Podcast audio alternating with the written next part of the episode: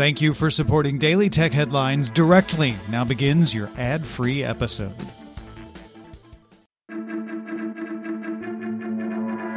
These are the Daily Tech headlines for Monday, July 27th, 2020. I'm Rich Stroffolino. Garmin announced it began restoring limited functionality to Garmin Connect after suffering an outage that began on July 22nd. Garmin Connect can now display activity details and uploads, register devices, show the dashboard, produce reports and segments. On Garmin's Strava service, Strava Beacon integration is working, but segments, routes, and uploaded activities can only be queued to sync. A Garmin employee speaking to Bleeping Computer said the outage was caused by Wasted Locker ransomware, with the attacker asking for a $10 million ransom. Amazon's Jeff Bezos, Apple's Tim Cook, and Facebook's Mark Zuckerberg were scheduled to testify before the House Judiciary Antitrust Committee on July 27th. This was postponed for a private memorial and public viewing of U.S. Representative and civil rights leader John Lewis. Axios reports that, according to sources, the rescheduled session will take place on July 29th. Alphabet CEO Sundar Pichai announced that Google will extend its work from home policy until at least July 2021. This extends to Google's roughly 200,000 full-time and contract employees in its major office in Mountain View, California, as well as other offices in the US, UK, India, and Brazil. Google has partially reopened some smaller offices in countries relatively unaffected by the COVID-19 pandemic, including Australia, Greece, and Thailand. Two former Twitter employees tell Reuters that more than a thousand employees and contractors had access to internal tools as of early 2020 that could change user account settings and hand control to others, including contractors like Cognizant that work with Twitter. Twitter says it's seeking a new head of security, working to better secure its systems and train employees on resisting tricks from outsiders. Following the European Court of Justice's ruling that invalidated the EU US Data Protection Shield framework, the European Data Protection Board published that transfers on the basis of this legal framework are illegal, with no regulatory grace period. The regulator warns that entities wishing to transfer EU personal data to the US will need to use alternative mechanisms like standard contractual clauses or binding corporate rules, both of which require upfront assessments to determine if the entity can meet the legal requirements to protect data from US surveillance.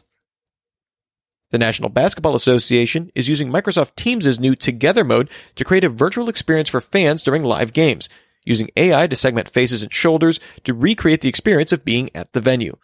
Fans will be able to watch a live feed of the game within Teams and see other fans at the same time. A new report from Counterpoint Research shows that smartphone sales in China fell 70% of the year in Q2, but that compared to Q1, sales increased 9%. Huawei increased its market share in the quarter to 46% and still grew sales 14% of the year. Apple was the fastest growing OEM in the quarter, increasing sales 32% of the year. Vivo, Oppo, and Xiaomi saw sales decrease 29, 31, and 35% respectively. In Q2, 33% of smartphones sold were 5G enabled. A new report on game streaming from Stream Elements and the stream analytics firm Arsenal showed that Twitch streaming in Q2 grew 56% from Q1, peaking at 1.8 billion hours watched in April and surpassing 5 billion hours in the quarter. In June, streaming hours watched on Twitch increased 60% on the year. Meanwhile, Facebook gaming saw streaming in June up 200% of the year to 334 million hours. In Q2, Facebook gaming streams were up 75% from Q1. The report also found that the top four Twitch streamers and top 10 on Facebook gaming come from outside the US. Just chatting content was the most watched in the quarter, up 94% from Q1. The top three games in Q2 were League of Legends, Grand Theft Auto 5, and Fortnite. Last month, India banned 59 Chinese smartphone apps, including TikTok. India Today now reports that, according to sources, an additional 47 apps have been banned. These apps were mostly clones of the already banned apps that would let Indian users still access those services, things like TikTok Lite. The Indian Ministry of Electronics and Information Technology is also reportedly reviewing over 250 Chinese apps for any user privacy or national security violations, including the popular game PUBG. And finally, Qualcomm announced Quick Charge 5, which it claims is 70% faster than Quick Charge 4 and supports 100 watt smartphone charging. The new charging tech uses 12 separate voltage, current, and temperature protections and runs about 10 degrees Celsius cooler than the old Quick Charge 4. Quick Charge 5 cables will be backwards compatible with earlier versions, and it supports USB power delivery and USB Type C.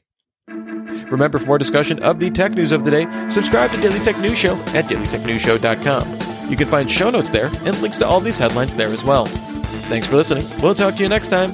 And from all of us here at Daily Tech Headlines, remember, have a super sparkly day.